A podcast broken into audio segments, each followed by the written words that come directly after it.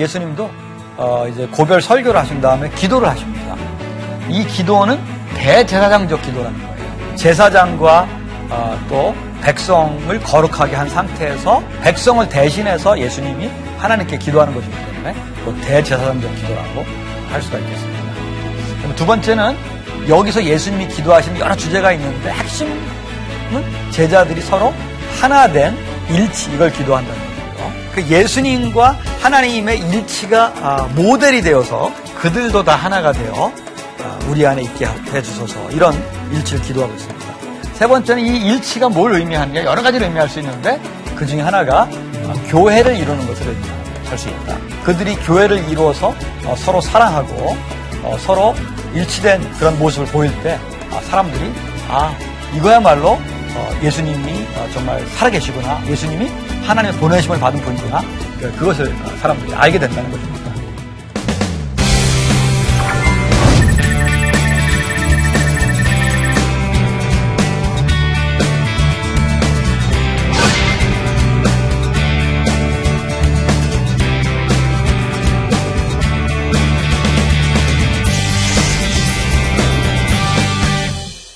안녕하세요. 평택대학교의 김동수 교수입니다. 우리 계속 요한복음 공부하고 있죠. 아, 지난 시간에는 요한복음 17장을 통해서 아, 예수님이 제자들의 일치를 위해서 기도한 것을 공부했습니다. 그 일치란 것은 어, 관계적인 일치고 또 하나님 아버지와 예수 그리스도의 그 일치를 모델로 한 그런 일치고 또 그것이 교회를 통해서 실제로 보여지는 그런 일치라고 했습니다.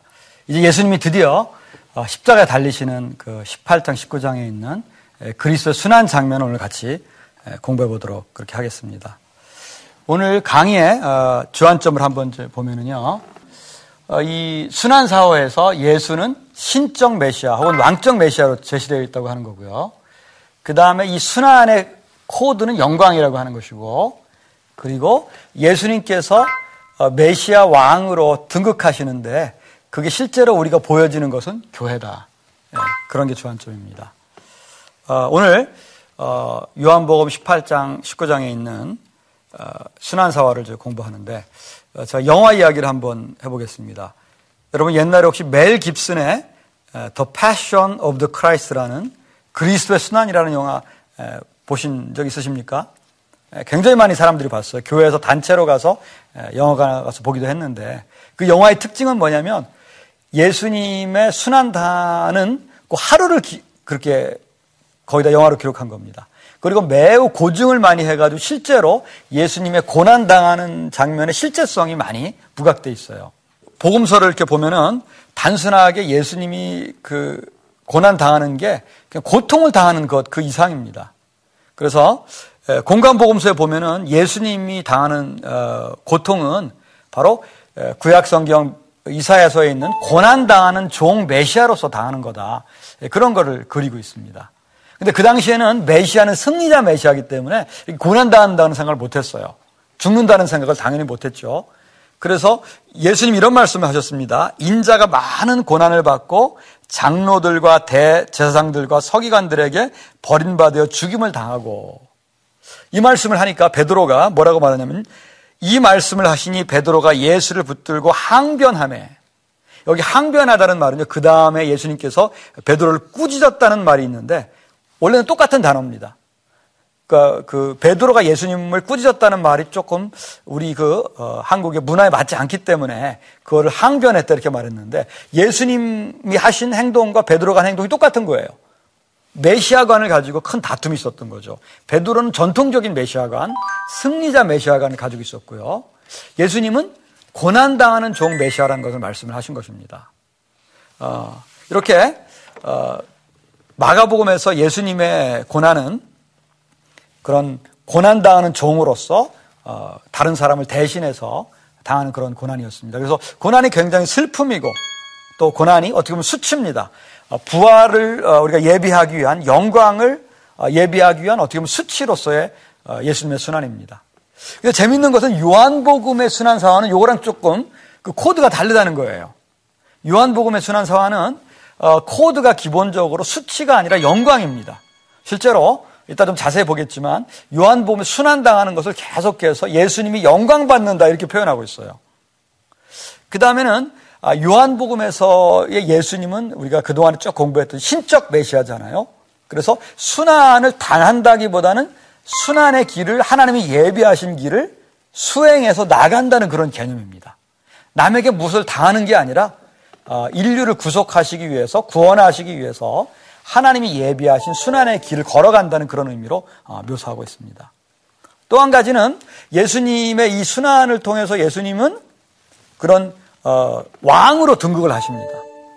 진리라고 하는 진리 왕국이라는 그곳에 왕으로 등극하시는데 바로 그 진리 왕국의 그런 왕국이 보여지는 모습이 바로 뭐냐면 오늘날의 교회입니다. 이 세 가지 주안점을 두고 오늘 여러분과 같이 순환 사활을 같이 좀 읽어보겠습니다. 첫 번째 예수님이 체포되는 장면을 어, 보시면은요.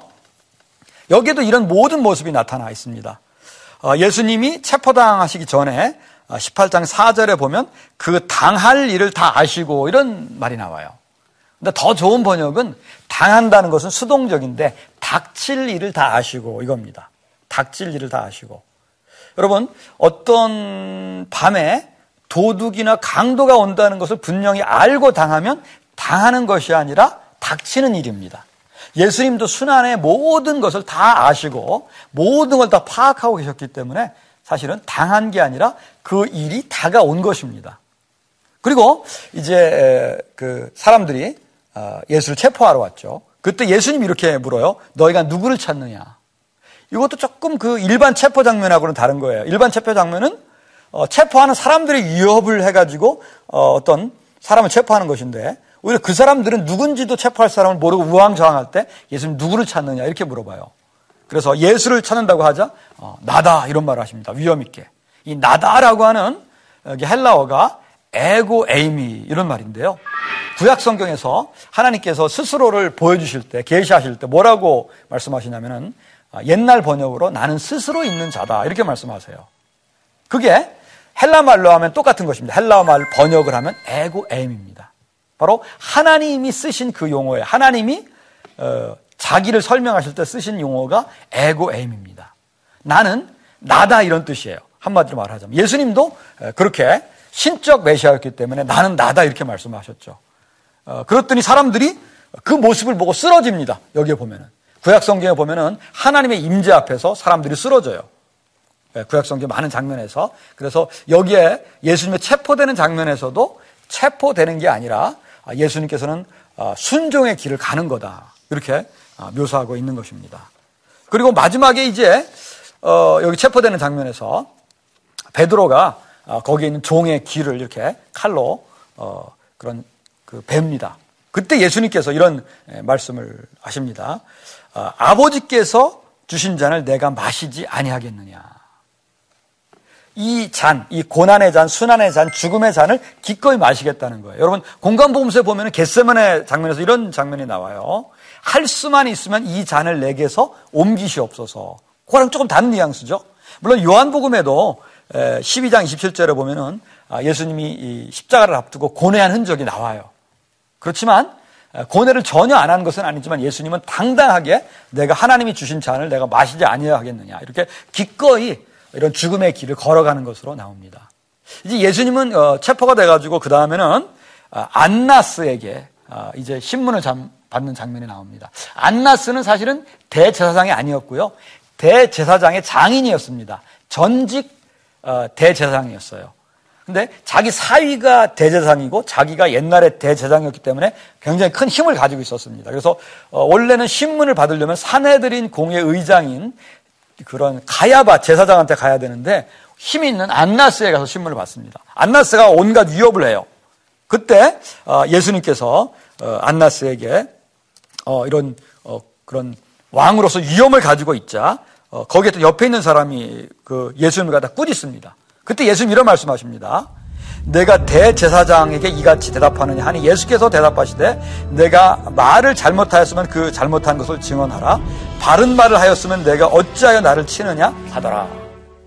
그렇게 그 사람들의 잘못을 꾸짖습니다. 여러분 사도행전에 보면은요 어, 그 사도 바울이 대제사장에게 이렇게 어떤 어, 말을 했다가 어, 그런 사람들이 제 대상한테 이렇게 대들어 이러니까 백성의 관원들에게 그런 대항하지 말라는 그런 말을 하면서 오히려 어떻게 보면 꼬리를 조금 내리는 것 같은 그런 장면이 나와요. 대제사장을 존경하는 거죠. 존중하는 거죠. 여기도 물론 예수님의 대제사장을 이렇게 존중하지 않았다는 게 아니라 예수님은 지금 왕이시기 때문에 만왕의 왕이시기 때문에 대제사장에게도 꿋꿋하게 그렇게 나가는 장면이 있는 것입니다. 가장 중요한 장면은 이제 어, 예수님이 어, 대제사장 에게 신문을 받아야 되는데 어, 아, 가야바에게는 신문을 안 받고 이제는 헤롯에게 보냅니다. 왜냐하면 원래 유대인들은 자치권이 있었지만 사형권은 없었어요. 옛날에 주어진 적도 있었지만 남용을 많이 해가지고 예수님 당시에는 거두어간 상태입니다. 사형은 오직 로마 총독만 언도를 내릴 수가 있었습니다. 그래서 예수님 죽여달라고 사실 빌라도에게 보낸 것이죠. 그래서 빌라도에게 예수님은 끌려갔는데 빌라도는 사실은 이런 신문을 하고 싶지 않았어요. 보나마나 뻔한 자기들의 뭐 율법에 대한 문제고 이런데 나를 그냥 재판관 삼아 가지고 나를 곤란하게 한다 이런 생각을 했습니다.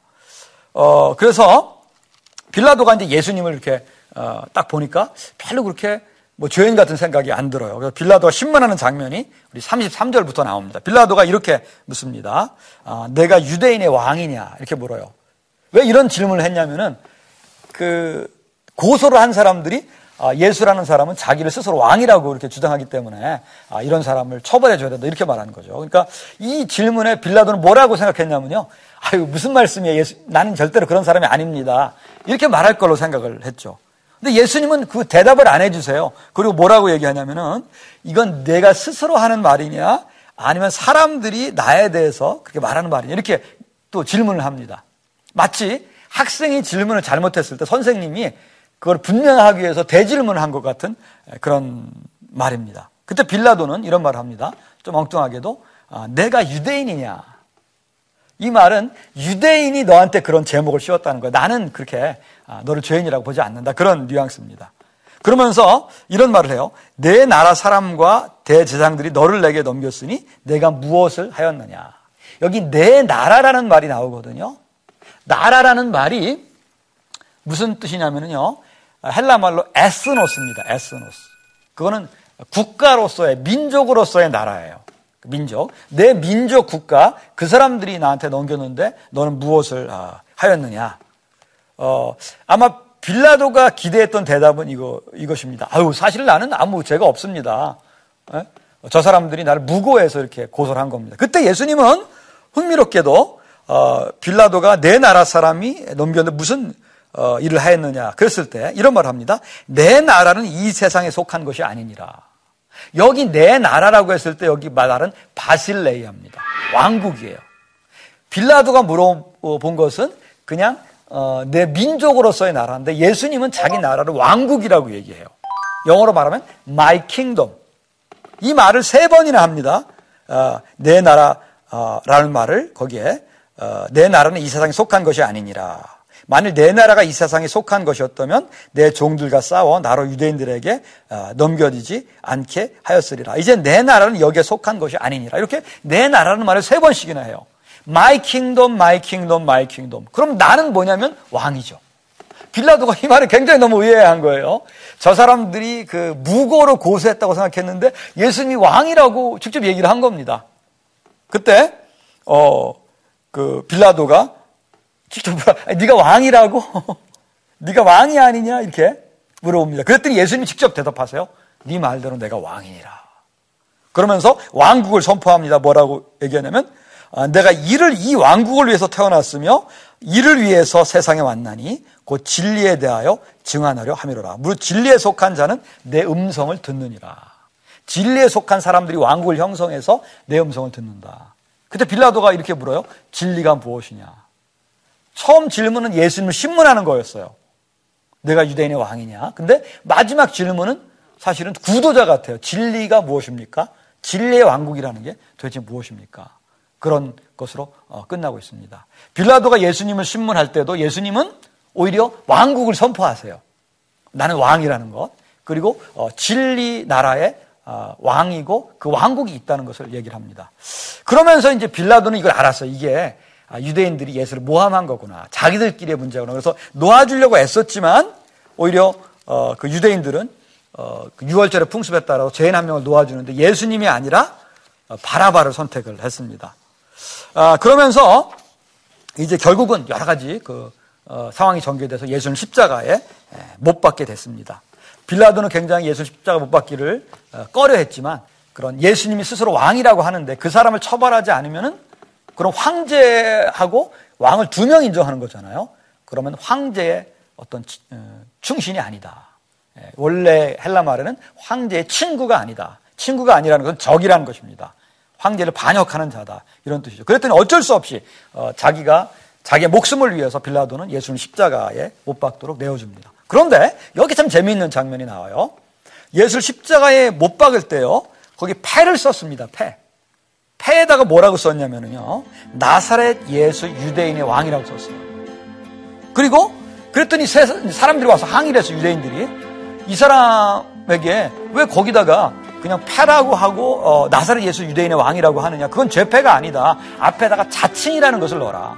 그래야지 죄, 그 죄, 죄패지. 그랬더니 그 다음 그 빌라도의 말이 놀라워요. 내가 써야만 할 것을 썼다. 이렇게 얘기를 합니다. 내가 써야만 할 것을 썼다. 이게, 이게 하나의 드라마로 보자면은요. 이 예수님께서 십자가를 지는 것은 예수님이 바로 진리 왕국의 왕으로 등극하는 장면입니다. 그리고 이 빌라도의 역할은 뭐냐면 어, 왕이 등극기의 준비위원장이에요. 그래서 어, 내가 써야만 할 것을 썼다 이렇게 말씀을 하시고 아, 예수님은 어, 왕으로 어, 십자가에서 죽는 것이고 등극입니다. 그리고 결국에는 나중에는요 예수님 십자가에 달리셔서 어, 이렇게 죽음을 맞이하시는데 그때 죽음을 맞이하기 전에 예수님이 하신 말씀이 뭐냐면 다 이루었다. 정확히 번역하면 다 이루어졌다. 하나님의 뜻이 하나님이 나에게 맡겨신 모든 일들이 다 이루어졌다. 이렇게 말씀하시고 그 다음에는 죽음에 대해서 말씀하시는데 영혼이 떠나가시니라. 옛날 번역에는 돌아가시니라 이렇게 되어 있는데 조금 더 좋은 번역이지만 이것도 완벽한 번역이 아니에요. 번역을 좀 더 좋게 하자면요. 이 죽음의 주어가 예수님입니다. 주어가. 예수님이 수동태로 되어 있지 않고 죽음의 주어로 되어 있어요. 자기 영혼을 하나님께 맡기셨다. 이렇게 되어 있습니다. 곧 죽음도 예수님이 선택하신 거예요. 예수님은 요한복음에서 창조자이시고 신이시기 때문에 죽음 자체도 당한 게 아니라 하나님의 뜻에 따라서 하나님께 자기 영혼을 들이셨다, 맡기셨다. 어, 그 문자적으로 번역하자면 그런 것입니다. 물론 그 뜻이 죽었다는 그런 어, 뜻이긴 하지만 죽었다는 것도 수동형으로 표현하지 않고 아, 능동형으로 자신이 선택하셨다는 말로 그렇게 표현하십니다.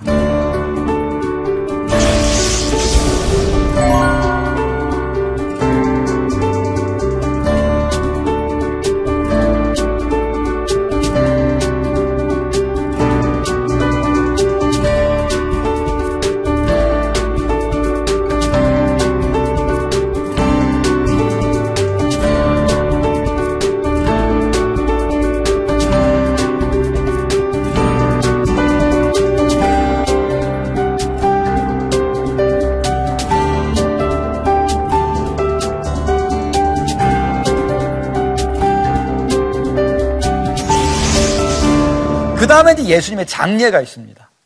예수님의 장례가. 근데, 어, 유대사에서는요, 장례를 할때 어, 이렇게 굴에다가 갖다가 이제 어, 시체를 갖다 넣는 것인데 보통은 이렇게 가족 묘가 있어가지고 거기다 갖다 넣는 것입니다. 새 묘지에다 하는 것은 정말 특별한 사람이 하는 것이고요. 어, 그리고 어, 이제 시체가 냄새가 나기 때문에 향료를 이렇게 뿌렸어요. 그런데 여기 향료를 뿌린 것을 보면 100리트라를 가지고 왔다 그랬어요. 100리트라. 여기에 그 밑에 보면은 그게 한 100근, 한 34kg쯤 되는 거라 그러는데 굉장히 많은 양입니다. 많은 양. 곧 예수님의 장례도 왕의 장례로 어, 묘사하고 있는 것입니다. 그래서 예수님은 순환의 길을 당한다기보다는 그 왕이 등극식을 위해서 그냥 전진해서 이렇게 꿋꿋하게 걸어가시는 것으로 이렇게 어, 묘사하고 있습니다. 거짓과 모든 불의를 물리치시고 어, 왕위로 당당하게 어, 등극하시는 그런 장면으로 어, 요한복음에는 묘사하고 있습니다.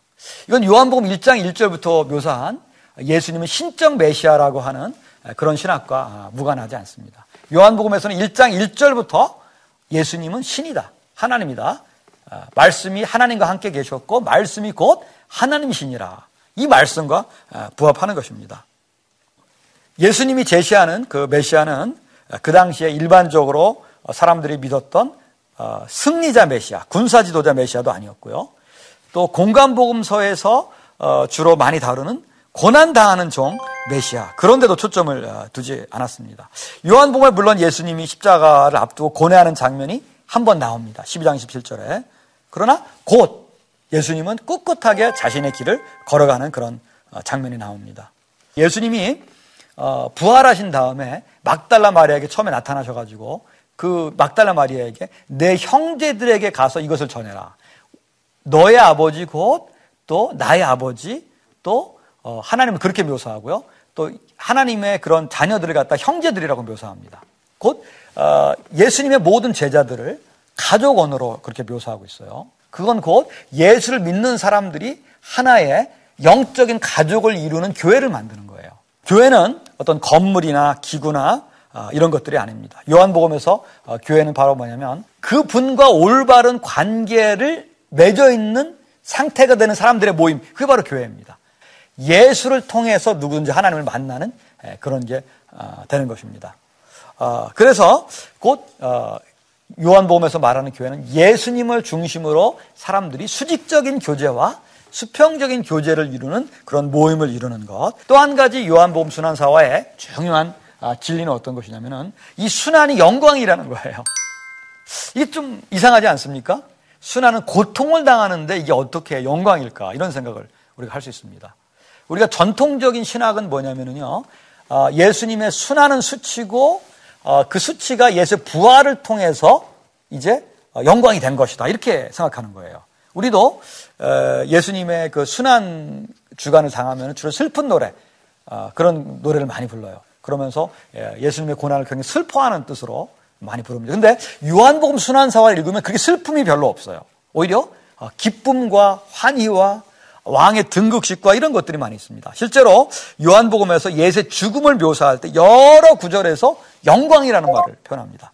7장 39절에 예수께서 아직 영광을 받지 않으셨으므로 예수님이 아직 십자가를 안 졌다는 거예요.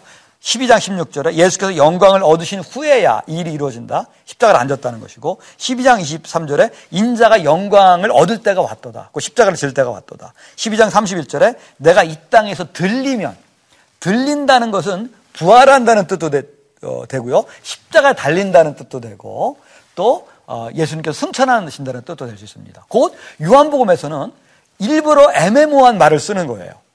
십자가와 부활과 승천과 이 모든 것들을 사실은 한 개념으로 보는 것입니다. 왜? 다 영광이니까. 그 다음에는 예수님께서는 죽음을 하나님의 뜻이 완전히 이루어진 것으로 그렇게 묘사하고 있습니다. 그래서 아, 요한복음은 죽음이 예수님의 순환이 영광입니다. 이거는 그 당시 사람들이 많이 이해하지 못했던 그런 것이었습니다. 어, 계속해서 말씀을 드리는데 유대인들에게는 나무에 달린 자마다 저주를 받은 자예요. 이것은 수치스러운 일입니다. 고린도서 1장 23절에 보면은 그것은 스캔들입니다. 그런데 어, 요한복음에서 예수의 순환은 바로 이런 영광이라는 코드로 말씀을 하고 어, 있는 것입니다. 오늘 어, 우리가 요한복음의 순환사화를 공부를 했습니다. 이 요한복음의 순환사화에서 예수님은 메시아 왕으로 등극하신 거다. 신적 왕으로. 두 번째는 아, 이 순환은 하나님의 뜻을 이루는 것이고 이 코드는 기쁨이고 영광이다. 아, 이런 말씀을 아, 드렸습니다.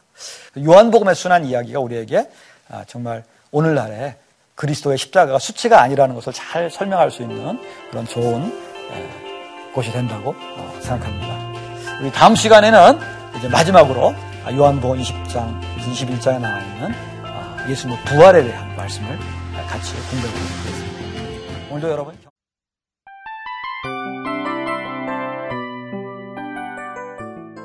이 프로그램은 청취자 여러분의 소중한 후원으로 제작됩니다.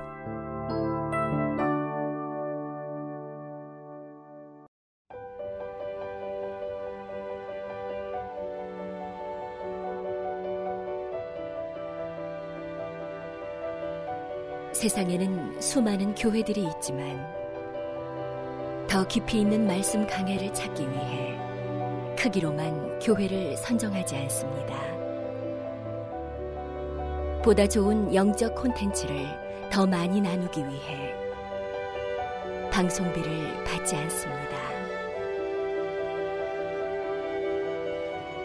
1년 365일 복음만 전하고 싶어서 우리는 광고를 하지 않습니다.